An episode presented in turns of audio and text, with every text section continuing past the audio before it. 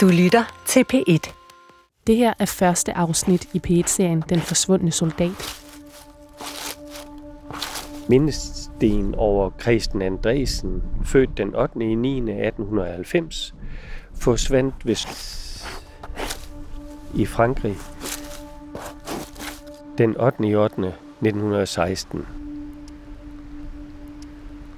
Og der er vokset lidt egeføj op helt nede ved den sidste sætning der på stenen. Det er meget naturligt, at naturen spiller sine kræfter.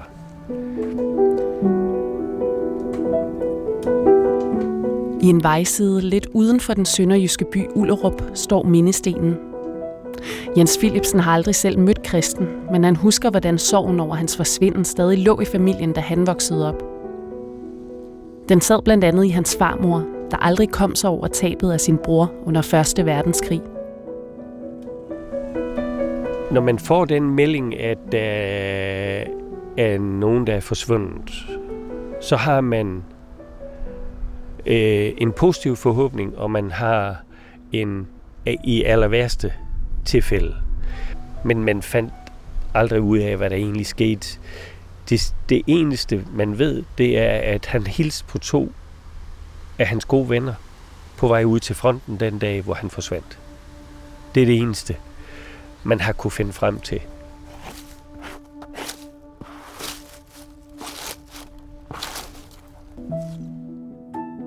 Jenses familie er langt fra den eneste, der har levet med sådan en uvished. Næsten 10 millioner soldater vendte aldrig hjem fra 1. verdenskrig, der især hærgede Europa fra 1914 til 18. Danmark var egentlig neutral under krigen, men fordi Sønderjylland dengang var en del af Tyskland, så blev omkring 26.000 mænd, der følte sig danske, indkaldt til at kæmpe i den tyske hær. En af dem var Kresten Andresen, der kun var 23 år gammel. Jeg hedder Emma Høj, og sammen med Jens vil jeg se, om vi nu 100 år efter krigens afslutning kan finde ud af, hvad der skete med Kresten den dag, han forsvandt. Hvis man ikke forstår den første verdenskrig, så forstår man heller ikke alt det, der kommer bagefter. Altså, da krudtrøjen letter i 18, der ser verden grundlæggende fundamentalt anderledes ud. Og folk ser også fundamentalt anderledes ud inde i deres hoveder. Det er jo det gamle Europa, der forsvinder. Og det kommer aldrig igen. Det var Claus Bundgaard Christensen, lektor i historie, der fik mig på sporet af Kresten. I 2012 udgav han de breve og dagbøger, som Kresten skrev under krigen, og de rørte noget i mig, da jeg læste dem. Kresten virkede ikke som en eller anden fjern og forhistorisk person. Han skrev som, og han lignede en, der kunne være en af mine gode venner i dag. Måske var det det, der gjorde, at jeg bagefter ikke kunne slippe tanken om, hvad der var sket med ham. Goddag, Claus. Ja. Dejligt, du kunne presse ind. Ja, selvfølgelig. Så jeg tænkte på, at jeg ville være rigtig glad, hvis vi kunne. Altså, hvis vi åbner bogen og kigger lidt, kan du huske nogle særlige passager eller nogle breve, som har gjort indtryk på studerende eller på dig?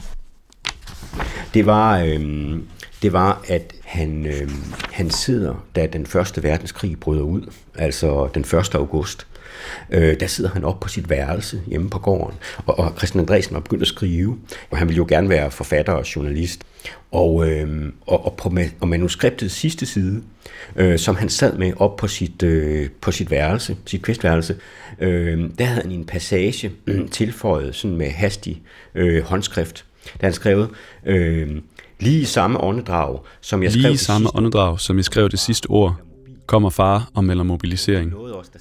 Åh Gud nåede os, der skal med. Og hvem ved, når og om vi kommer tilbage igen.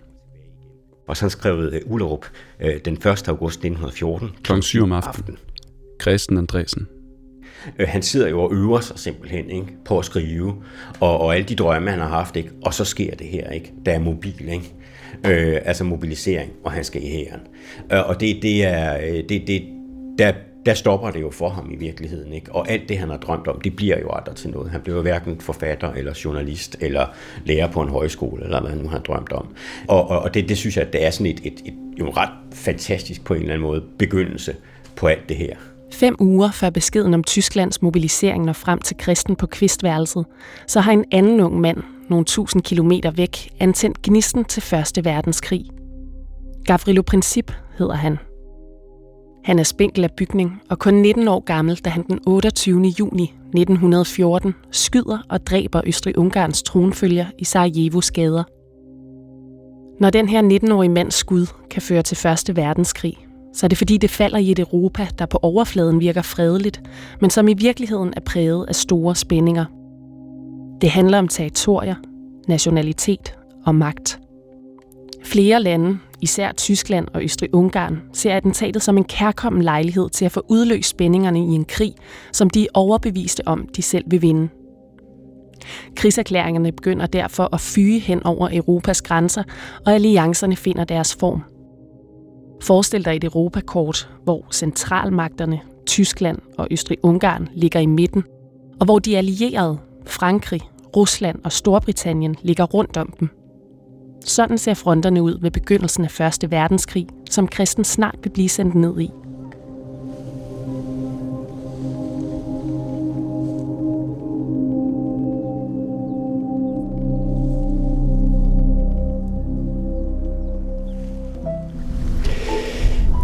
Altså, når folk de dør, så har man jo nogle gange brug for at gå hen et eller andet sted og mindes det menneske. Og det har man kun ved den sten her. Vækker den her mindesten nogle minder i dig fra din barndom? Det gør den selvfølgelig, fordi når vi som børn legede i haven, så var det jo altid sådan, at så var Kristens mindesten en del af lejen på en eller anden måde. Legede vi tage fat eller et eller andet, eller så var det... Så var den ligesom en del af det. Og jeg kan huske min farmor, altså Kristens søster Johanne, var meget sur på et tidspunkt, fordi der blev spillet fodbold op ad den. Det burde man ikke efter hendes mening. Så den var ligesom omgæret af nogle ting også. Hvordan har du det med, at man aldrig har fundet ud af med sikkerhed, hvad der skete med Kresten? Jamen, det ligger jo... Jeg ved ikke, det ligger jo dybt i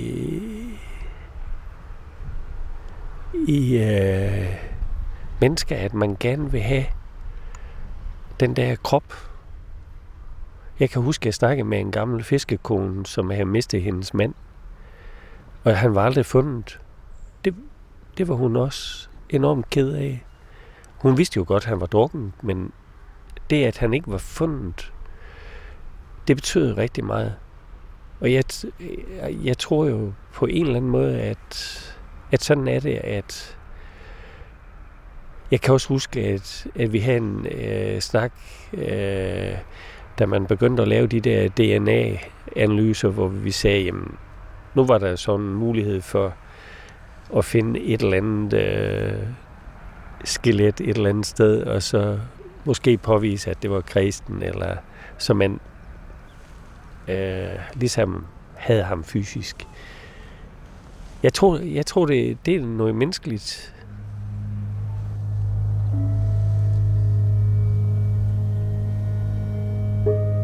Flensborg, den 13. august 1914. Eksercerpladsen. 20 minutters pause. Broget liv i strålende solskin. Rundt om i græsset ligger små grupper. Hister her står geværpyramider. Over på den anden side spiller de nævebold. Oberleutnant Sack rider omkring på sin hest. Åh, himlen er så klar og blå, som var der fred i hele verden. Og så ved man dog, hvor de larmer og arbejder derude i den store verden. Og man er selv med i det og forstår det ikke. Man er selv med til at skrive et stykke verdenshistorie. Et stykke kulturhistorie fra anno 1914. Perfekt. Super. Ja. Og som sagt, så min erfaring med radio er meget, meget begrænset. Vi tager det så stille og roligt. Yes. Vil du lige prøve at... præsentere dig selv, Emil. Jeg hedder Emil Arnholt-Mosek her. Jeg er 28 år gammel,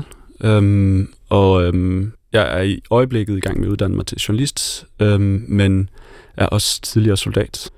Var i hæren i omkring 4,5 år, og var i den forbindelse udsendt til Afghanistan i 2012, da jeg var 22 år gammel. Jeg er jo blevet enormt optaget af den her soldat, som hedder Kresten Andresen, som forsvandt under 1. verdenskrig. Og i det sidste stykke tid, der har jeg så kæmpet ret meget med at finde ud af, hvem der skulle læse de her breve og dagbøger op. Så jeg er glad for, at du er her og vil prøve at hjælpe mig med det. Når jeg har læst om soldaterberetninger, så kan jeg kan altid genkende nogle ting i det. Den der uvished, kommer hjem igen, eller i morgen, der kunne du sådan set blive slået ihjel.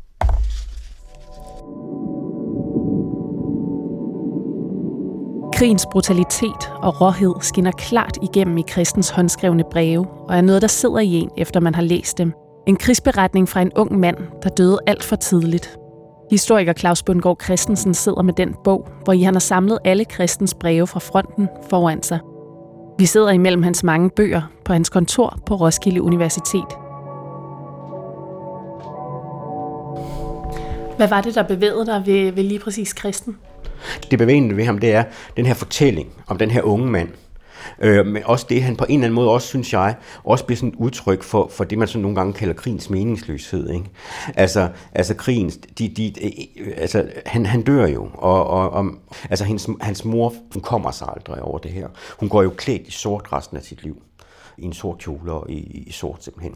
Det æder hende simpelthen op indenfra det her. Hun kommer sig aldrig over det. Og det er sådan en ting, den der sorg, der kommer i kølvandet på den her unge mands død. Men også det her med, at man fornemmer, at Kresten Andresen, ikke? Han var blevet virkelig, var han kommet hjem, ikke? Han var bare blevet nyttigt samfundsborger, ikke?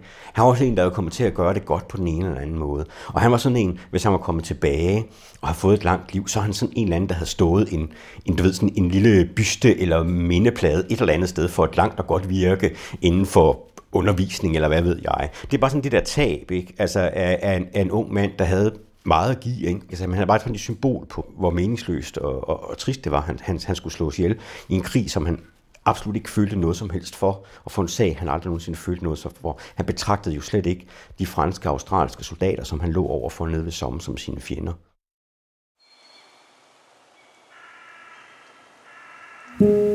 Godt 26.000 af de sønderjyske soldater talte dansk og følte sig danske. Men efter Danmarks nederlag til Tyskland i 1864, så var Sønderjylland blevet en del af Tyskland, og derfor blev de indkaldt til at kæmpe i den tyske hær. I en krig, de ikke følte var deres.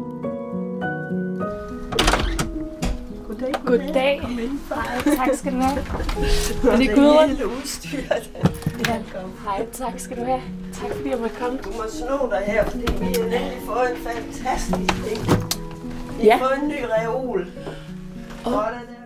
Efter besøget ved mindestenen tager vi hjem til Jenses hus i Ribe, hvor han bor sammen med sin kone Gudrun. Jeg sætter mig i udstuen, imens Jens henter 2 glas hjemmelavet hyldeblomstsaft. Og hver måde. Det der med, at lige pludselig så falder han lidt i staver. Og så kan han sidde her, og så kan han kigge på fuglene og sige, se! Og det minder dig om Kresten? Altså både... Ja, det minder mig om Kresten, fordi Kresten også var det her tænkesomme væsen lidt. Ja, han tænkte meget, ikke? Det foregik meget ind i hovedet. Jeg synes godt, jeg kan se, hvad du mener, når jeg ser det her billede af... Jeg ville egentlig lede efter et profilbillede af dem, men det har jeg så ikke lige her. Jeg kan være, jeg finder et, mens I sidder og snakker. Jeg kan komme og vise jer. Det kunne være ret. Men jeg tænkte i hvert fald, dengang jeg så Kristens bog, og jeg så det billede, det er da ligesom at se Jens.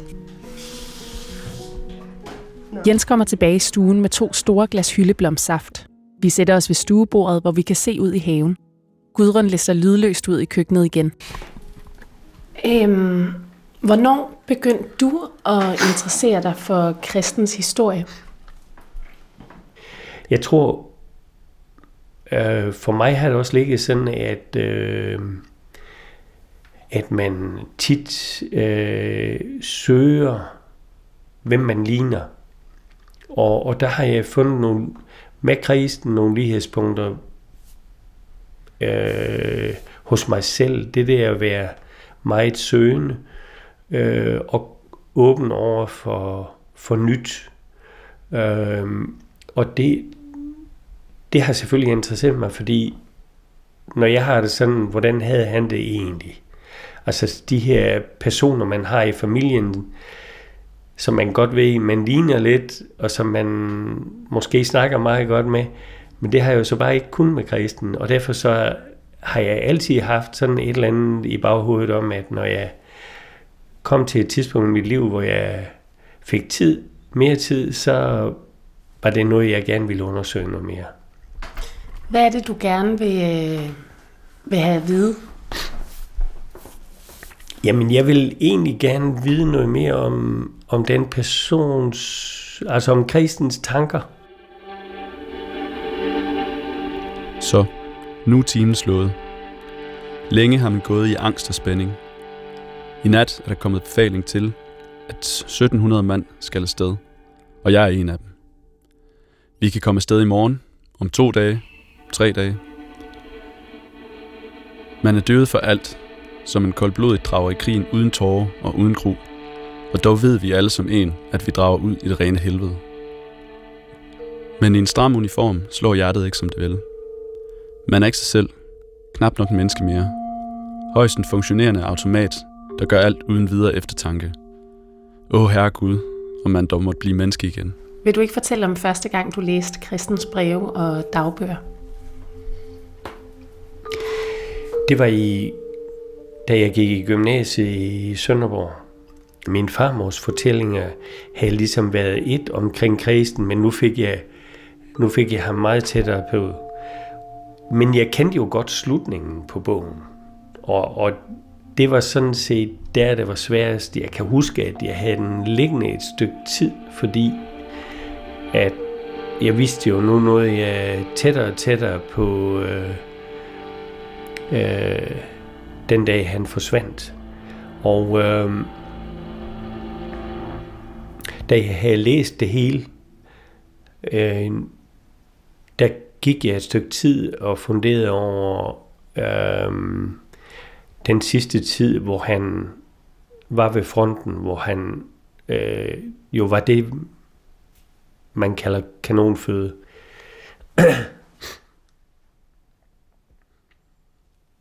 Så gik jeg til min far og sagde, at jeg ville være militærnægter. Og det var han ikke lige tilfreds med i starten, fordi det havde for ham været en af de store ting i hans liv. Det havde været højskoletiden og soldaterlivet. Ellers så havde det været landbrug. Men da jeg havde argumenteret nok for det, så mente han, jamen det var jo så min holdning. Og så accepterede han det og blev et af vitlighedsvidnerne på min ansøgning til militæret om at blive militærnægter. Hvad var det i Kristens breve og dagbøger, der gjorde, at du tænkte, at du ikke ville i militæret? Jamen, det var den der helt umulige situation, at selvom man vidste, at man ikke kom nogen steder, så blev man ved med at sende soldater ud for at blive massakreret. Altså,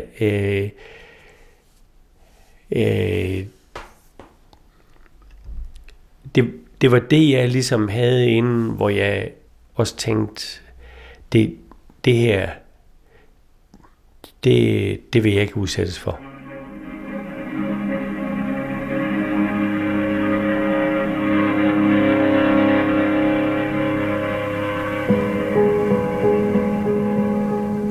Fredag den 27. november 1914. Kære forældre og alle sammen. Nu er jeg ankommet i en betænkelig nærhed af det slemme hjørne. I morgen går det måske løs, måske i aften allerede. Jeg er så mærkværdigt rolig ved det hele, og I behøver jo ikke være mere bekymret end mig. Det er et aldeles henrivende vejr. Der er så mildt, og solen stråler fra en klar blå himmel. Der er en underlig fred, som slet ikke stemmer sammen med kanontordenen. Jeg kan vide enden på det hele. Mange kærlige hilsner fra jeres søn Kresten. NB Jeg kan endnu ikke opgive jer min adresse. Hils alle. Hvad, er der noget i det her brev, du, der gør indtryk på dig, Emil, som du godt kan lide? Det er jo altså, det er en underlig følelse at stå på den måde. Altså, første gang, man hører en kanon blive affyret på den måde, ikke? Det er der, hvor det bliver virkeligt. Og han kan næsten begynde at forestille sig, at okay, måske i morgen, måske i aften, så er det faktisk os, der står i det. Første verdenskrig har fordelt sig på en østfront og en vestfront. Flere lande har meldt sig ind i krigen, og endnu flere vil komme til. Masseherrer i en størrelse, der aldrig er set før, marcherer gennem Europa mod frontlinjerne.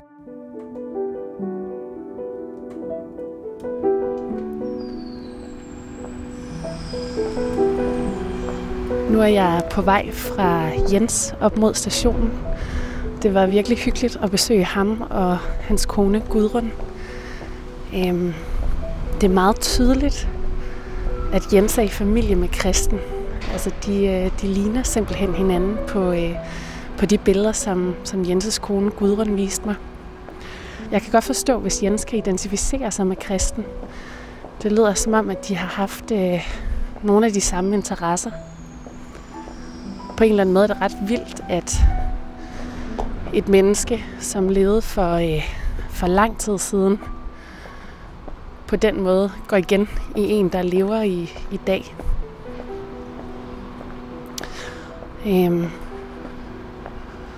Og nu skal jeg lige se, om jeg kan... Den der kan ikke komme. Og nu skal jeg tilbage mod Sjælland. Nu skal jeg mod Sjælland og tale med Claus Bundgaard Christensen. What is... Hvorfor gjorde den det? Det var mærkeligt. Jeg er nødt til lige at... Efter besøget hos Jens tager jeg tilbage til København til Claus Bundgaard Christensen. Da han i 2012 udgav Kristens breve og dagbøger, der forsøgte han også at finde ud af, hvad der skete med Kristen. Vi prøver her. Se, om vi kan finde noget. Vi kan se, hvad der sker noget. Jeg kan huske, om vi skriver Kristen, må vi se. Det er der spørger, så skal vi prøve. Hver eneste år, der finder man mange skeletrester fra døde soldater. Men han er altså ikke på nogle af de her lister, som jeg har gennemgået. Der har jeg ikke kunne finde ham. Men jeg laver sådan en anden søgning på massegrave, og der finder jeg faktisk hans navn. Eller det vil sige, at jeg finder et navn, der næsten er stavet som Kresten Andresen. Det er på Krigskirkegården ved Værvik Syd, der ligger der en musketer, Kresten Andresen, altså Christian med C, Andresen. Hvis det er Kresten Andresen, så har man altså stavet hans fornavn forkert, for det staves med K, og kaldt ham Christian i stedet for. Men den sådan fejl var helt faktisk ikke ualmindeligt, så det kan godt være ham.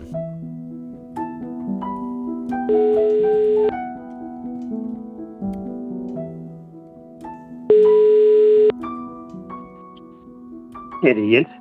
Hej Jens, det er Emma fra P1. Hej Emma. Hej Jens, forstyrrer jeg? Nå. Nej, jeg er lige på vej ud i haven. Det er et herligt vejr, så jeg tænker, vil jeg lige udnytte de sidste stråler her. Det kan jeg godt forstå, det lyder dejligt. Ja, hvad så Jens? Har du... Hvad siger du? Er du kommet længere? Ja, altså Jens, jeg har jo talt med Claus Bundgaard, historikeren, og han, grunden til, at jeg ringer til dig, det er jo fordi Claus Bundgaard, han har for nogle år siden fundet frem til en grav i Nordfrankrig, som han mener kan være Kristens grav. Det er godt nok, det er et andet navn, eller det er stavet anderledes, det er en Kresten Andresen. Og Jens, jeg ringer til dig, fordi jeg vil høre, om du kunne have lyst til at tage med mig ned til Nordfrankrig og besøge den her grav. Ja, det kunne jeg da i hvert fald. Du har hørt første afsnit af Den forsvundne soldat. I næste afsnit tager jeg med Jens til Frankrig for at finde Kristens grav. Meget stille. Og ikke andre end os. Serien her er produceret og tilrettelagt af mig. Jeg hedder Emma Høj. Redaktør Louise Vith Hansen. Producent Thomas Hedemann.